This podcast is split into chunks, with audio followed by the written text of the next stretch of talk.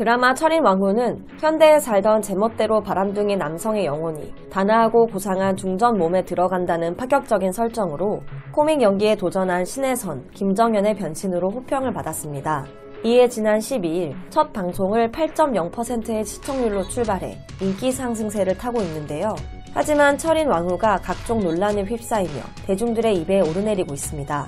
먼저 철인 왕후는 원작인 중국 드라마 태자 비승짓기를 기초로 하고 있는데요. 그런데 이 원작의 중국인 작가가 그의 전작인 화친 공주에서 한국인을 비하하는 내용을 넣었다고 주장하는 글이 게재되면서 혐한 논란에 휩싸였습니다. 화친 공주 속 주인공은 국력이 약한 주나라의 공주로 주변국으로는 고려가 등장하는데 고려인들을 비하하는 빵즈라는 단어가 수백 번 등장한다고 합니다. 빵즈는 몽둥이란 뜻으로 중국인들이 대표적으로 한국을 비하할 때 사용하며 몽둥이로 때려줄 한국놈들이라는 의미를 내포하고 있죠.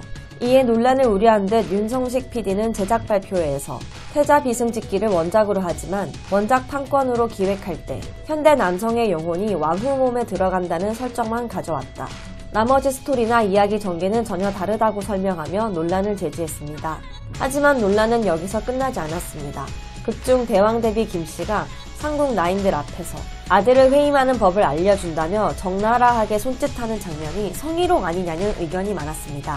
또한 방송에 등장하는 기생집 옥타정은 지난해 집단 성폭행 사건이 터졌던 클럽 옥타곤을 연상하게 해 부적절한 패러디라는 지적을 받았죠. 그리고 김소용은 남장 차림으로 옥타정에 가서 기생들에게 둘러싸여 스킨십을 나누며 오늘 내 옷고름 풀 사람 누구라며 마치 one night stand를 연상케 하는 대사가 있기도 했죠. 이에 대중들은 한국 유흥업소에서 벌어지는 성접대, 성매매 풍경을 언제까지 드라마에서 노골적으로 봐야 하나. 저걸 웃기다고 패러디한 거? 보는 들은 남성에게 무작정 달려드는 여성의 모습을 희화화시키는 것 같아서 불쾌하다 등의 반응을 보였죠. 하지만 이런 논란들 중 가장 크게 논란이 된 것은 2회 초반 소영과 철종이 첫날 밤을 보내는 장면에서 나왔던 대사였습니다.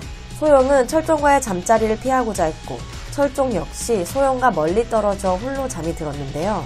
그러자 소용은 주색으로 유명한 왕의 실체가 조선 왕조실록 한낱 찌라시네 라고 말했습니다.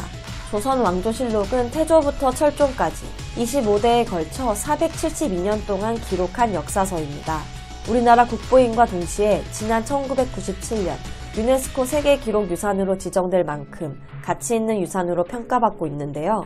이런 유산을 한낱 찌라시로 표현했으며 더군다나 김소영에 깃든 장봉왕은 상당한 역사 지식을 가진 인물이기에 관련 묘사가 모순될 뿐만 아니라 역사적 배경이 코미디를 위한 도구에만 그친다는 지적이 이어지고 있습니다.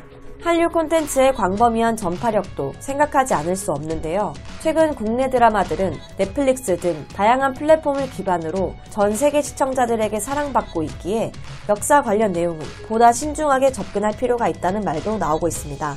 물론 드라마 시작 전 역사적 사실과 무관하며 창작에 의한 허구임을 알려드립니다 라는 문구가 등장하지만 드라마에 나오는 실존 풍양 조씨 측은 한 매체를 통해 아무리 코미디지만 실존 인물에 대한 모욕적이면서도 조속한 표현은 심히 유감이며 강력하게 대응할 것이라고 밝히기도 했습니다.